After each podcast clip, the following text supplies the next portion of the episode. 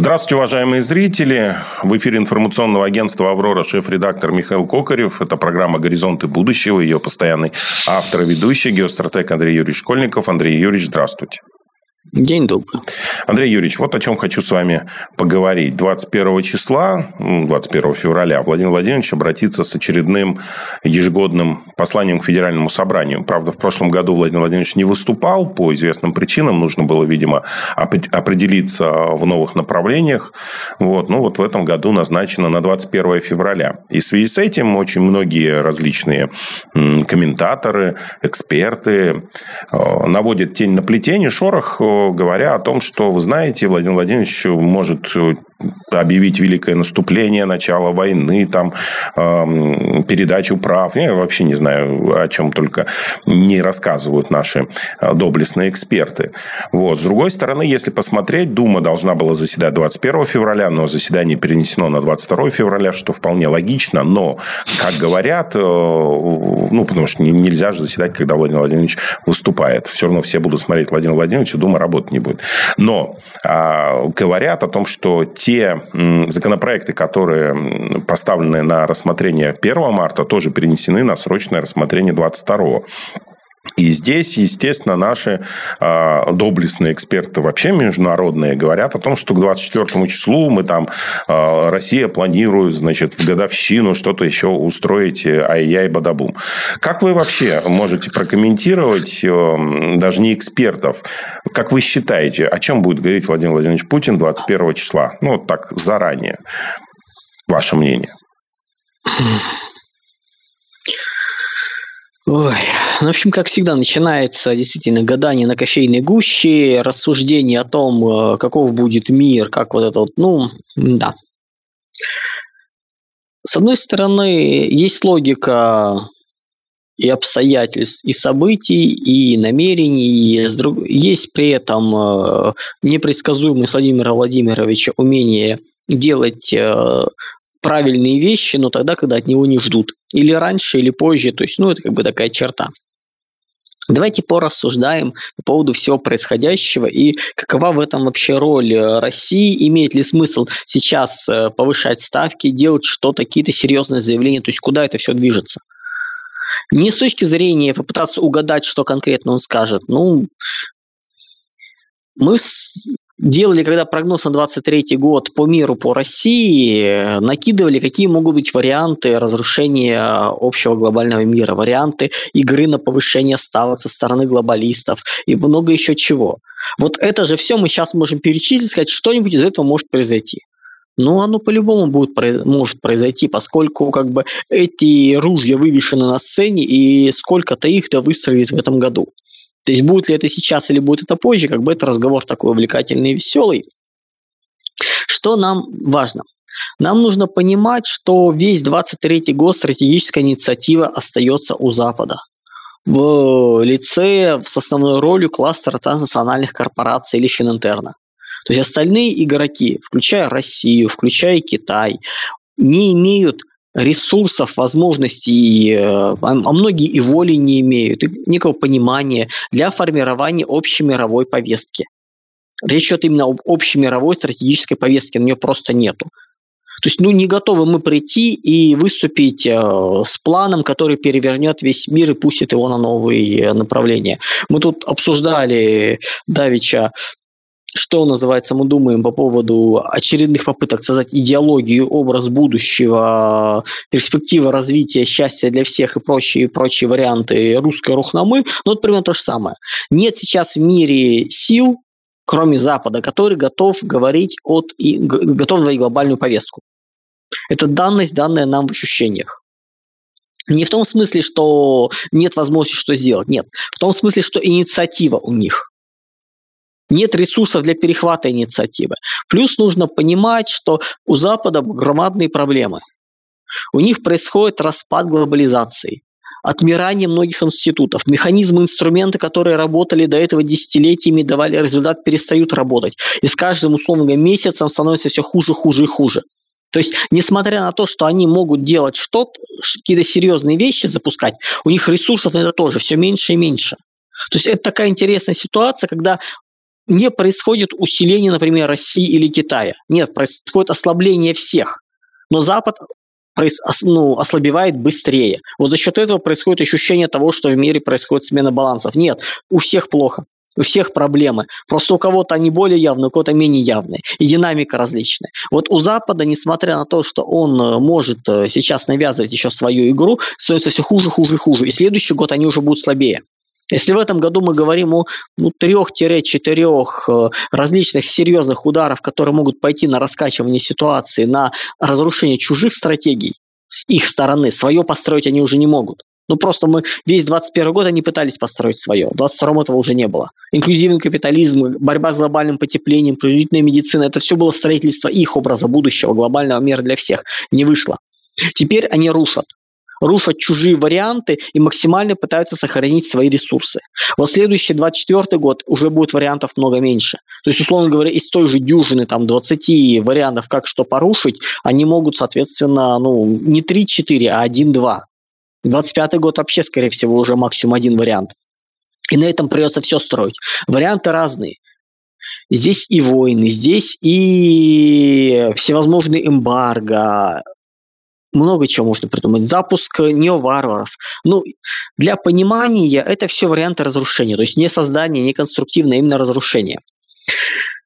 Когда я говорю, что у России нет стратегической инициативы, это означает, что не то, что мы не можем ничего сделать. Это означает, что мы не готовы сейчас такие вещи запускать. Ну, если бы нам надо было принято решение разрушить мир, это ну, глобальный мир имеется в виду, не весь мир в а глобальный мир сделать очень просто. Россия, ну, условно, например, на три месяца вводит блокиров... блокировку на поставку углеводородов за пределы своей границы. Вообще всем. То же самое вводит Иран, например, в Союзе. Плюс Иран перекрывает выход из Персидского залива. Цена на нефть, газ улетает в небеса, происходит полная остановка всей экономики, более жесткая, чем э, при карантинах, вот это вот все. Плюс э, мы понимаем, что сейчас у нас основной поставщики, ну, покупатели нефти Индия и Китай, с ними можно договориться. У Китая запасы крупнейшие в мире, а у США сейчас запасов нету.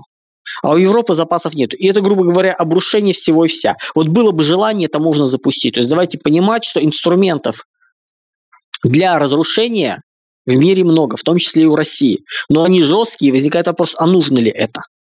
Нужна ли такая вот, такие сейчас удары?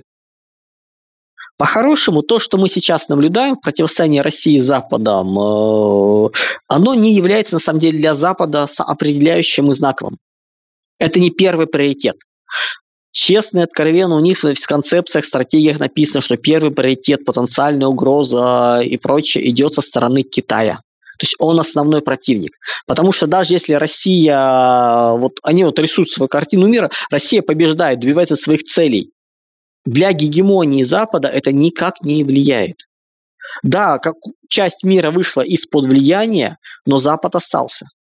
Глобализм не исчезает. А вот если выходит Китай и умудряется выломаться из этой системы, то тогда все рушится. Поэтому, когда мы говорим о том, что внимание на Россию, ну это нам кажется. На самом деле у них э, много других тем. У них много внутреннеполитических вопросов, у них много противоборства с Китаем, много параллельных каких-то тем всплывающих. То есть Россия, да, важна, но это не главный приоритет, от которого все строится. То есть мир не зависит только от России.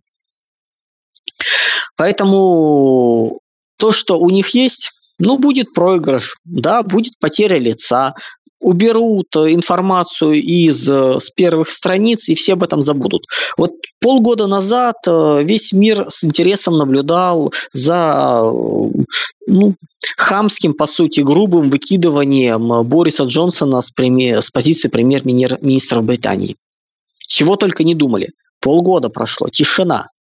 Лист раз после этого убрали, столь же называется жесткой манеры. Дальше пришел Риши Сунак, и, и никому не интересно уже стало, что делается в Британии. Там стало лучше? Отнюдь.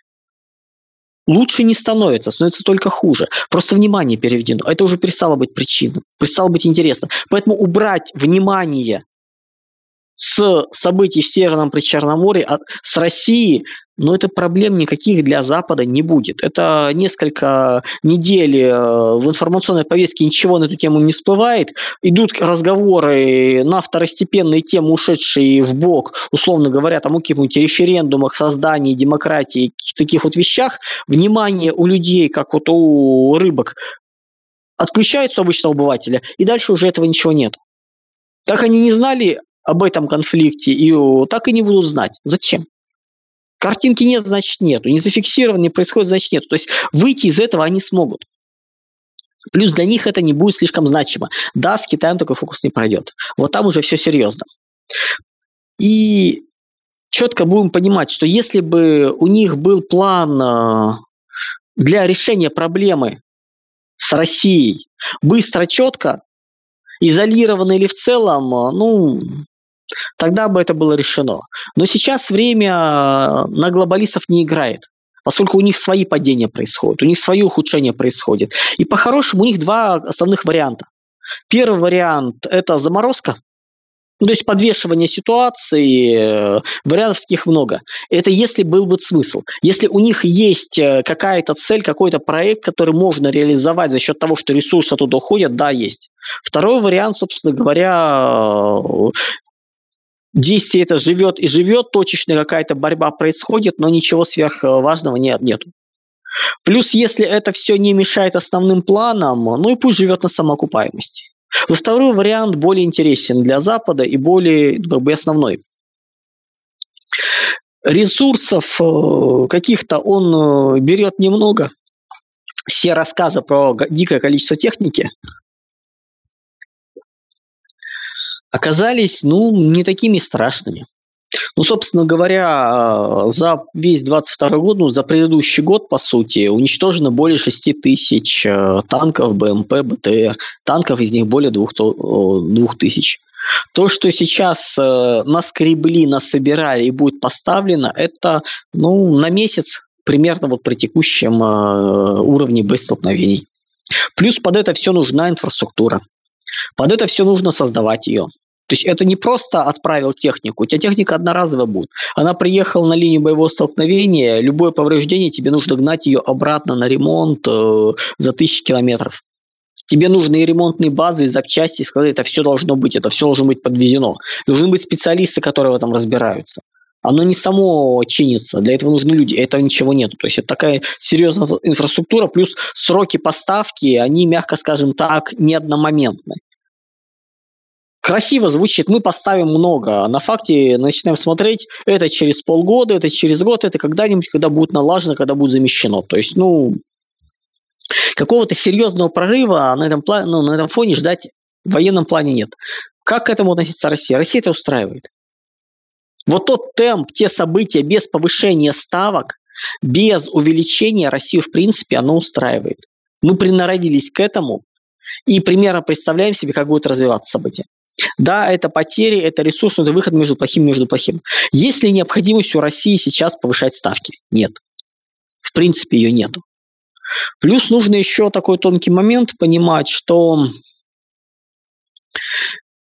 Соединенные Штаты сейчас занимаются такой вещью, как вытягивание ресурсов со своих союзников. То есть Боливар не выдержит двоих, и то, что мы наблюдали по вытягиванию ресурсов с Европы, в принципе, как бы оно будет продолжено. Но тут тонкий момент, если это делать очень активно и сильно, то тогда катастрофа в Европе случится не как не 24-25 год, как пока она просматривается, а раньше.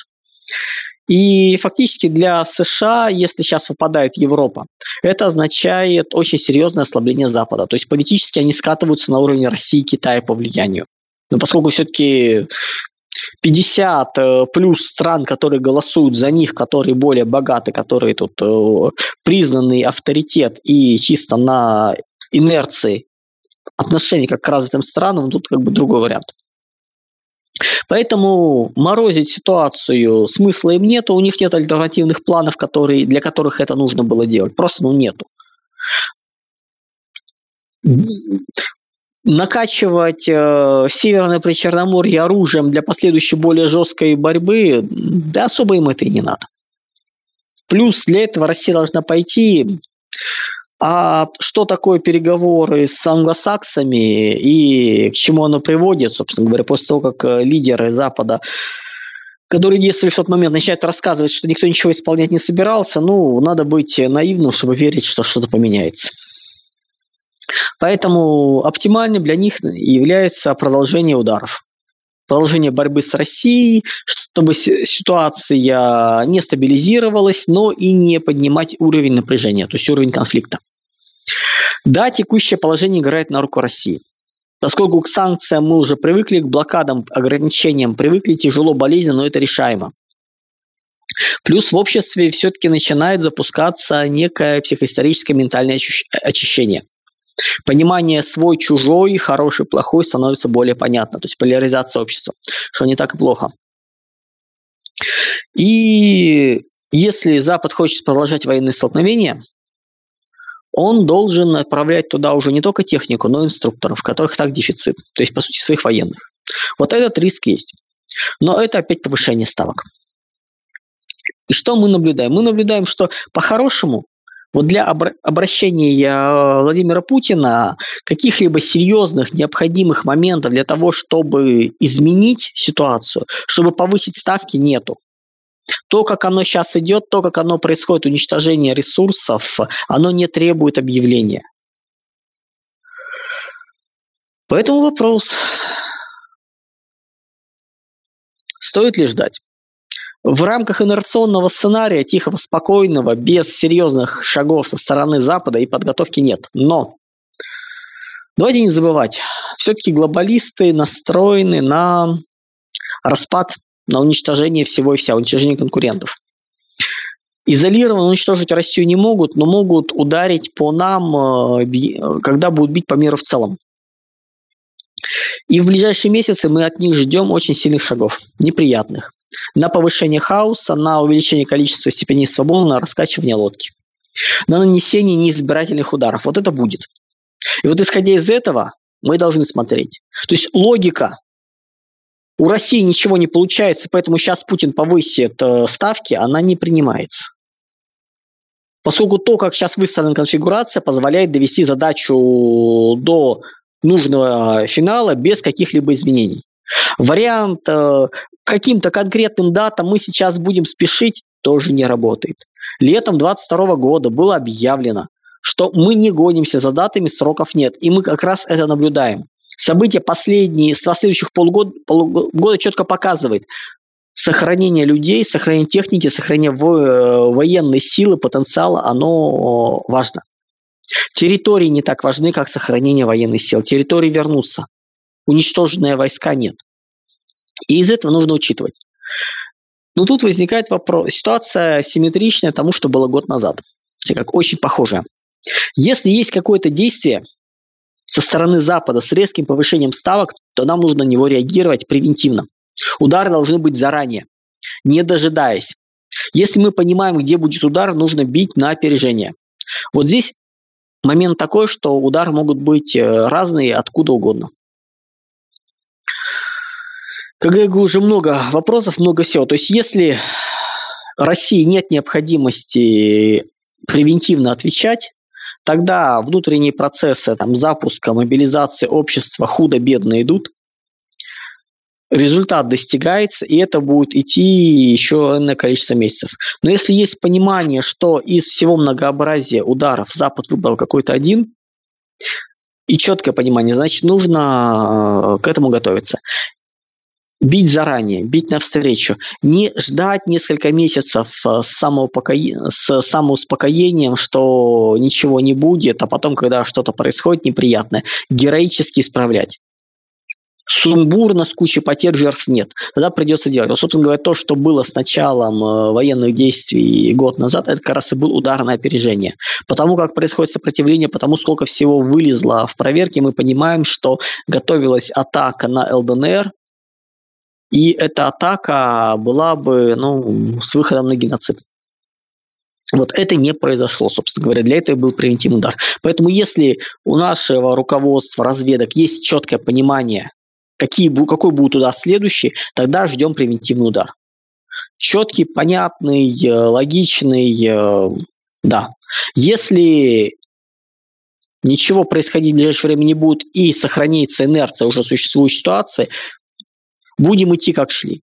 Будет сеанс психотерапии с рассказами, что не волнуйтесь, будет объяснение достигнутых целей, будут, соответственно, какие-то локальные тактические косметические изменения.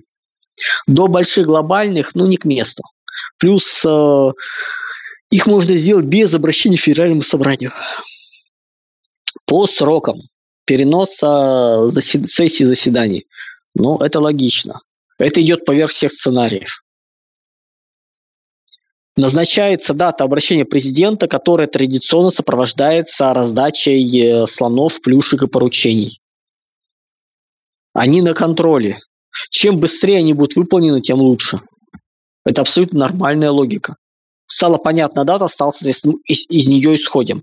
Делать встречу, там, послание президента, когда в это время люди, которым это происходит, то бишь депутаты, занимаются не понять чем, они присутствуют, но это бред.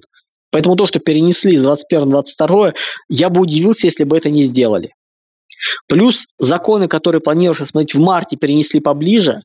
Но, друзья, мы видели недавно разнос, э, ну как разнос, скажем так, критику со стороны Владимира Путина одного из министров, э, вице-премьера, на предмет того, что, что у вас так долго тянутся сроки.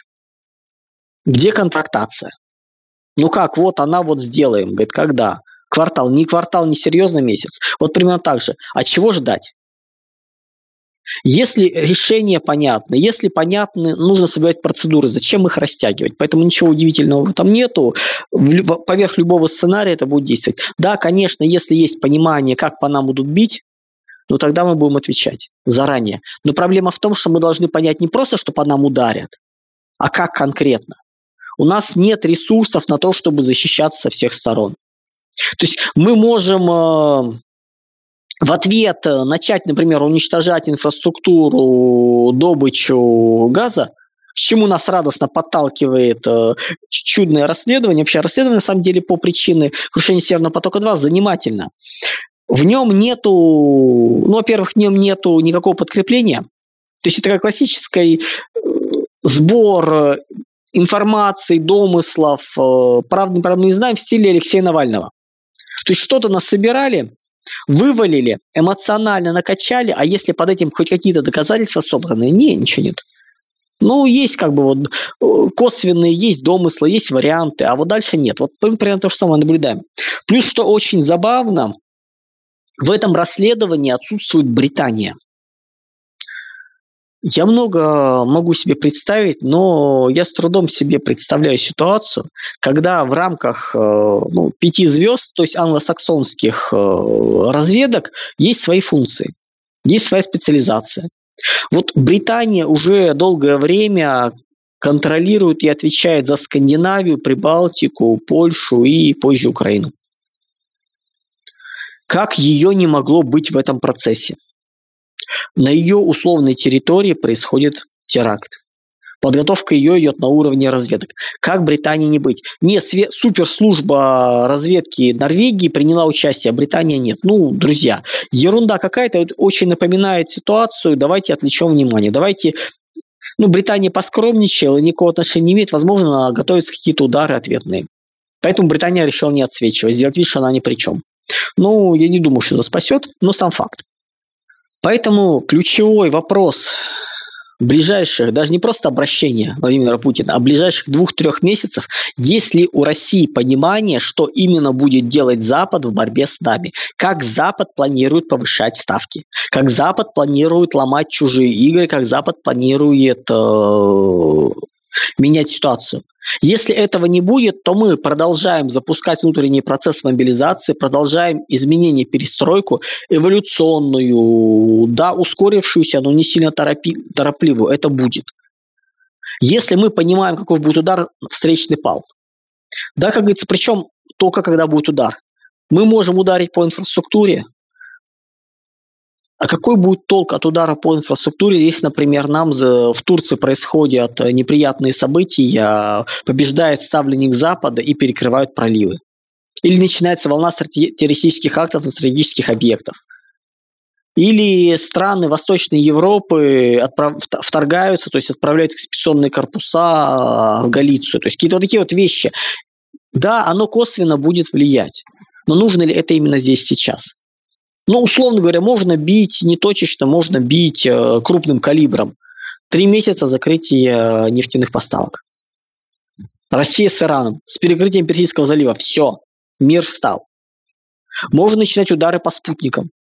Можно еще как-то, но это повышение ставок, и готова ли Россия к этому? Нет, Россия стремится, то есть имеет возможность имеющимися ресурсами, подключенными, завершить ситуацию, довести дело до нужного результата. Но ну, повышение ставок – это ответное повышение. Поэтому вопрос, если у нас четкое понимание, куда будет удар. Если понимание есть, то с большой долей вероятности мы начнем бить туда именно на упреждение. И вот это вот мы ждем. Куда планируется удар? Вот туда и должен будет прийти. Если что-то происходит, если на ближайшем обращении Владимир Путин говорит вещи жесткие, непонятный, с изменением условий, значит, за этим что-то кроется. Значит, какие-то действия, планы мешают. Условно говоря, например, мы понимаем, что если четко спланирована э, атака на Приднестровье, и мы не можем туда прийти, то тут может быть все что угодно. Это может быть признание его в состав России включение. И, и объяснение, что в случае чего будет удар ядерным оружием. То же самое, например, по Калининграду. То есть такие, такие вот вещи могут быть, и таких вариантов мы нагенерить можем много. Да, понятно, что основная версия сейчас, что будет объявлено о расширении союзного государства. Это логично. Честно говоря, я ждал этого очень уже долгое время, поскольку интеграции и Абхазии, и Южной Осетии напрямую в Россию это свои, ну, свои особенности. Та же Абхазия не очень к этому жаждет, там, ну, по Осетии другой вариант, другой разговор. Но Включить их в союзное государство – это логично. Плюс это возможность э, создания унии, по сути. То есть неравномерного, неравноценного союза с разными правами, не все одинаково, вот по-разному. Поэтому это логичный был ход, который просматривался давно уже. Много лет уже разговор об этом идет, поэтому да, тут как бы логично. Но что-то более серьезное, какие-то удары, вхождение войск. Плюс зачем это объявлять?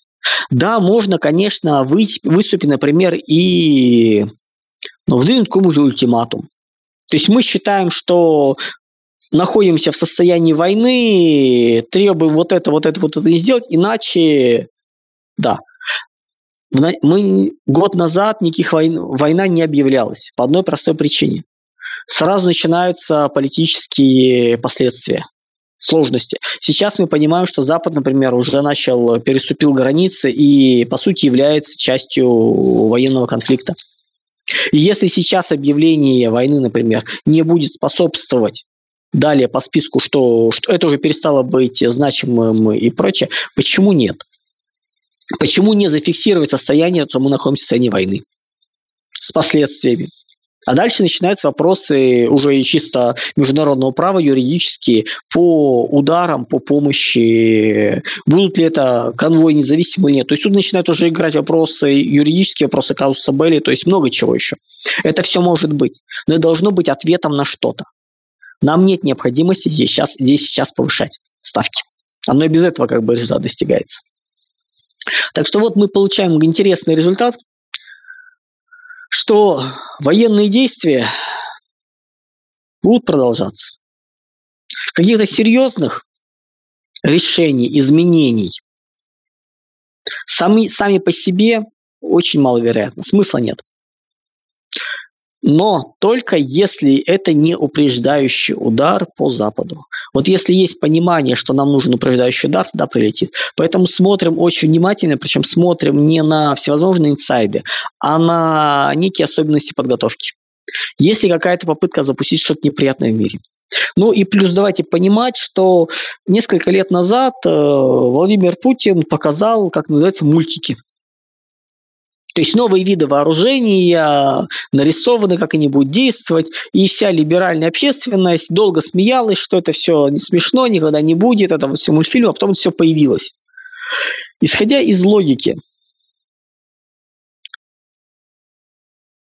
если у вас есть возможность нанести сильный удар, будете ли вы все карты выкладывать на стол? Все козыри показывать? Нет. Чисто психологическая, ну, человеческая психология. Психология разведчика. Не вскрывать все карты. Я более чем допускаю, что какие-то из видов оружия не были показаны, не были проанонсированы, не были объявлены, не, не были рассекречены Владимиром Путиным. Вот это мы можем увидеть. Как предупреждение. Не в том плане, что это полетит, начнет сбивать, а в том плане, что это вот появилось и уже поставлено на эксплуатацию. Вот оно заходит. Например, новые виды оружия по сбиванию спутников. Почему нет? То есть как вот такие вот вещи. Вот это может быть, это не будет повышением ставки, это будет э, объяснением новых реалий. Вот такое ждать можно. Какой-нибудь такой вот сюрприз, да. Ну и психотерапия, подведение итогов. Ну и, собственно говоря, вот, вот основное, что я жду от э, обращения. И очень надеюсь, что у нас есть понимание под приоритетов ударов по России, которые планируются, и у нас есть понимание ну, того, что в этом случае делать. А, Андрей Юрьевич, ну вот вы говорили все это время о внешней, скажем так, политике, о чем Владимир Владимирович может сказать во внешнем контуре.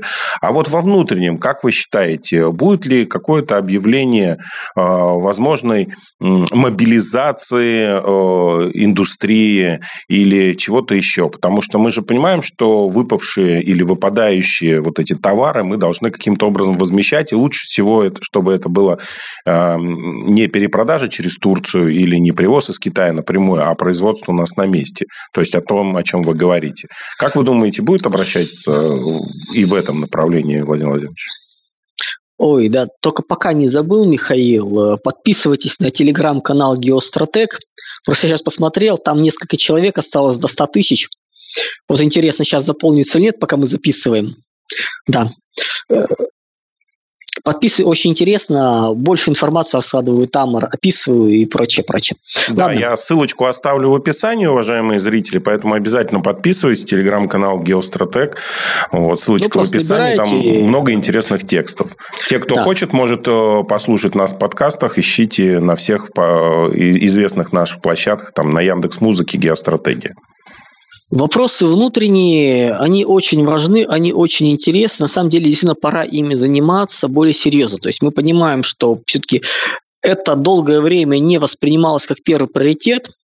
И тот запас прочности, который, подготовки, который оказался у России, он оказался много крепче, сильнее, чем ждали от нас противники. Ну, конечно, меньше, чем ждали мы сами, но как бы обычная ситуация складывается такая. Но Нужно понимать, они рассчитывали на том, что будет военный блицкрик, который мы выигрываем, а потом будет экономический блицкрик, который выигрывают уже они. Ну, то есть это был такой размен, а ситуация зашла в долгое противостояние, комплексное, связанное и для них неожиданное. Что у нас по внутренней ситуации? Как я в самом начале всегда все началось, это примерно через недели три после начала, когда стал понятен масштаб э, мер, что делается, что не делается, сказал, что 22 год мы пройдем без серьезных проблем. Мне еще тогда объясни, говорили, что я оптимист, что вот э, не может такого быть, но вот оно прошло. По 23 году запас прочности на него хватит, вот ровно на него. Дальше уже начнутся проблемы. Дальше у нас начнутся проблемы монетаристские, экономического характера. И 20, начало 2024 года, первая половина, когда начнет сыпаться оборудование. То есть оборудование – это запчасти, это, соответственно, комплектующие, ремонт, вот все, что с этим связано, оно как раз начнет потихоньку выходить из строя. И будет ключевой момент, начало первого полгода 2022 года, проскочим мы или нет. Сможем ли мы это решить, или у нас экономика начнет останавливаться. Скорее всего, сможем, плюс э, это не будет серьезно, болезненно и тяжело, это будет необычно. Нас спасает то, что у нас есть технологическое ядро госкорпорации, там Росатом, Роскосмос, Ростех, Алмаз-Анте и далее по списку, которые имеют возможности и производственные мощности, которые, да, не самые совершенные, не самые мощные, но заткнуть дыр, дыру можно. Сделать что-то можно. У нас открытые границы Китай, Индия, далее везде. То есть это тоже у нас есть. И спасает то, что долгие десятилетия в Россию был не, неофициально, где-то официально запре- введен запрет на поставку самого современного нового оборудования. Если мы посмотрим оборудование, которое у нас поставлялось, ну, сначала разрушили нашу отрасль, а потом начали поставлять. Вот э, оборудование, которое нам поставлялось, оно на одно-два поколения было старше самого нового, самого современного. И когда встал вопрос, что а, Европа, Америка, Япония не поставляют нам э, оборудование, вводится эмбарго и блокады, выяснилось, что это оборудование уже производится в развивающихся странах, и оно замечательно к нам доходит. Проблемы вышли с самым современным новым, то есть это проектирование заводов. В частности, крупнотоннажный СПГ, он, э, ну, как бы, там есть монополия в мире на его производство, поэтому здесь сложности. Да, у нас э, мало тона, ну, средний тоннажный у нас есть, тот же э, портов, ну, СПГ в портовой, то есть менее миллиона, ну чуть-чуть меньше миллиона тонн в год. Но на крупнотоннажный у нас как бы проблемы. Ну, как бы решаемо, сложно, проект остановлен, проект требует перепроектирования, но это по всему. Вот переработка там, где поставка шла с запада, самого последнего оборудования, оно ушло в перепроектирование на другое, более, менее экономичное, менее эффективное, чуть более старое оборудование, которое может достать. Вот нас спасет то, что запчасти мы будем брать оттуда. Имеется в виду дособирать, доделывать. И очень серьезно сейчас меняется э, комплектация, логистика, поставка. За долгие годы мы привыкли, что если нам что-то нужно, открывается в интернете или в списке поставщиков уже а, прозванивается 2-3 компании этим занимающиеся, и у кого-нибудь оно есть, где-то на складе, где-то нет, и быстро все привозится, поставляется, проблем никаких. Сейчас нужно добывать.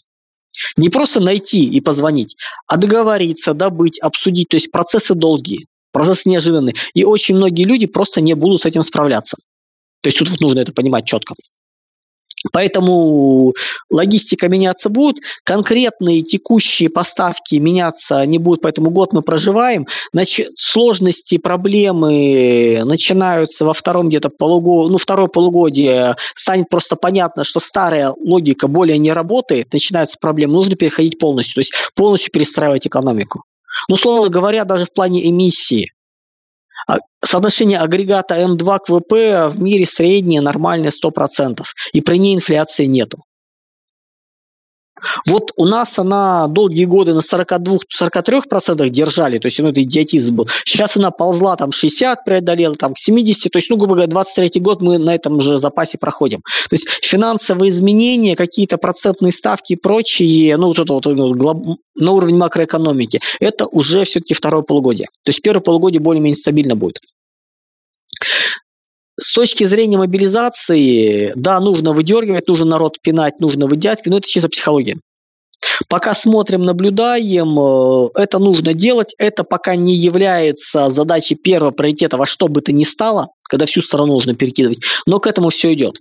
Не потому, что события в Северном Причерноморье неприятные, какие-то моменты есть, а потому что в ближайшие 5-7 лет весь мир в том числе Россия будет постоянно находиться в военных э, проблемах, э, в противостоянии, в сложностях, э, и с этим нужно что-то делать.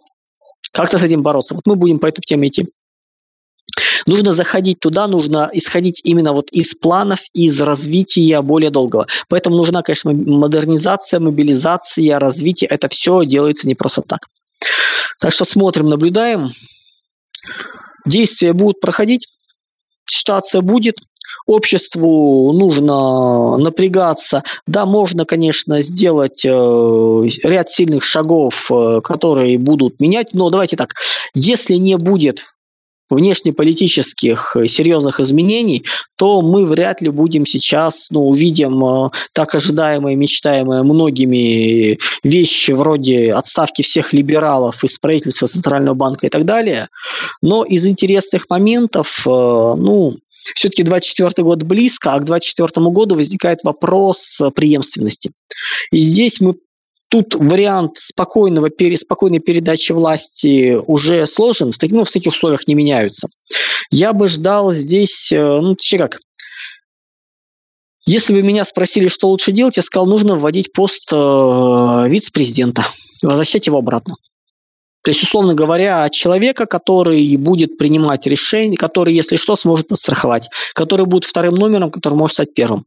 И готовить его к этому спокойно, то есть не в ближайший год-два натаскивать человека на то, чтобы стал президентом, а именно брать, исходя из э, дальнейших перспектив.